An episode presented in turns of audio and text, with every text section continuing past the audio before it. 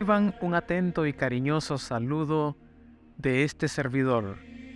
Estamos en la segunda semana de Cuaresma y uno de los objetivos, una de las metas que nos tendríamos que proyectar es que en Cuaresma voy a rezar más y mejor. Hoy es bueno preguntarnos, ¿dónde está mi existencia? ¿Dónde apoyo últimamente mi fe? Hola, un saludo. Soy el Padre Orlando Aguilar. Este espacio es para escuchar mensajes espirituales a la luz del Evangelio, consejos y reflexiones sobre el diario vivir. En palabras de San Ignacio de Loyola, dame tu amor y gracia, que eso me basta. Comenzamos. Elegiré un ambiente adecuado.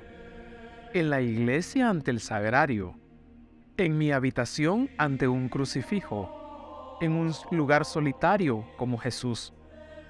Hablaré con Dios de mis cosas un tiempo fijo y ahora fija. Empiezo hoy mismo y le cuento mis tentaciones más corrientes. Con los ojos cerrados pienso un ratito en Jesús coronado de espinas y pido perdón por las veces en que me he dejado o he desaprovechado las espinas de mi vida. Enfermedad, desgracias, humillaciones, incluso incomprensiones.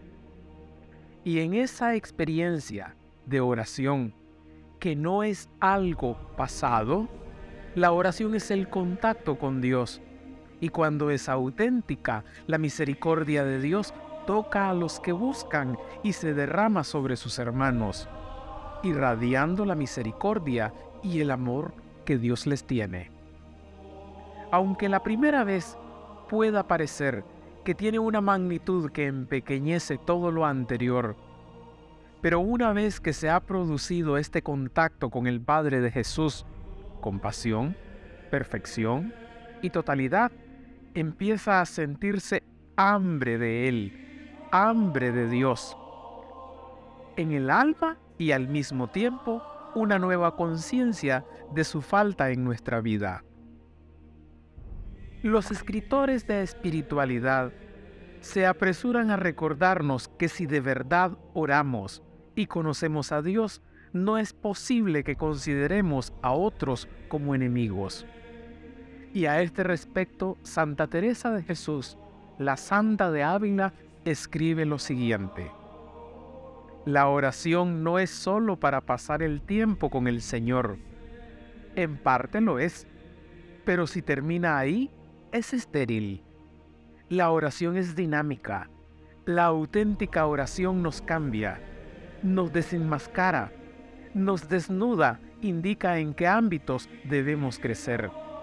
La oración auténtica nunca lleva a la complacencia, sino que nos incomoda, nos intranquiliza, nos lleva al verdadero conocimiento de nosotros mismos, a la verdadera humildad.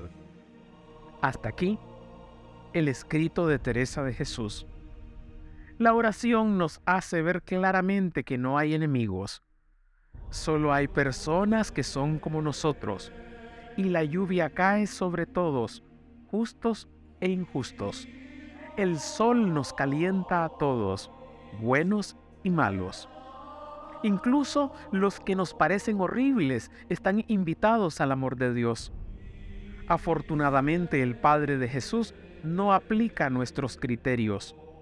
La oración es el lugar para aprender nuevos criterios basados en la ternura indecible de Dios para con todos, empezando por nuestros enemigos y que se extiende también a nosotros.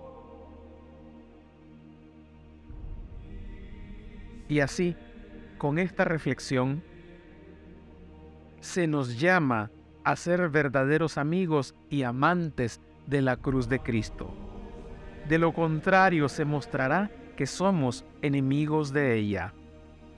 La cruz es el corazón de nuestra fe, el corazón de nuestra lucha por ser fieles como discípulos y el corazón del mensaje de Jesús que nos dijo ya, si alguno quiere venir detrás de mí, que renuncie a sí mismo, que cargue con su cruz y me siga.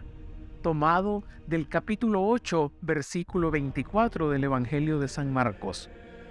Nos estremecemos solo con oír las palabras que se nos dirigen. ¿Qué es la cruz? A menudo pensamos en nuestra cruz, pero nuestros pequeños sufrimientos y miedos son, en el mejor de los casos, astillas y con frecuencia resultado de lo que nosotros mismos hemos hecho o de nuestras debilidades y fallos, o sencillamente el proceso normal de la enfermedad, el envejecimiento o los límites de la condición humana. La cruz era y es una realidad pública la destrucción de seres humanos legal que beneficia a otros, que infunde miedo y odio, un espectáculo público usado especialmente por un grupo que tiene poder sobre otros. Era brutal, inhumana, insensible, forzaba al ejecutado a participar en su propia destrucción llevando la cruz. Se basaba y se basa en una cultura de muerte, violencia y odio. Y tendríamos que preguntarnos hoy, ¿cómo es actualmente la cruz en el mundo? Quizá deberíamos examinar algunas afirmaciones de la Iglesia que ve la cruz como una realidad presente en el mundo. Todos sabemos bien que las zonas de miseria o de hambre que existen en nuestro mundo hubieran podido ser fertilizadas en breve tiempo si las gigantescas inversiones de armamentos que sirven a la guerra y a la destrucción hubieran sido cambiadas en inversiones para el alimento que sirvan a la vida. Esto está tomado de Juan Pablo II en el año 1979. La acción por la justicia y la participación en la transformación del mundo son plenamente a nuestro juicio una dimensión constitutiva de la predicación del Evangelio, o en otras palabras, de la misión de la Iglesia para la redención del género humano y su liberación de toda situación opresiva. Sínodo de Obispos, La Justicia en el Mundo, 1971. La injusticia reina cuando las leyes del crecimiento económico y el beneficio cada vez mayor determinan las relaciones sociales dejando en la pobreza y la miseria a los que solo pueden ofrecer el trabajo de sus manos.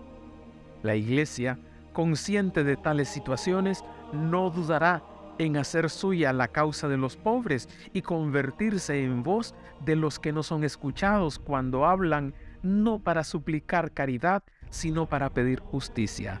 También es un escrito de el Papa Juan Pablo II en 1981. En este tiempo, el criterio moral fundamental de todas las decisiones políticas e instituciones económicas es este. Deben estar al servicio de todos, especialmente de los más pobres.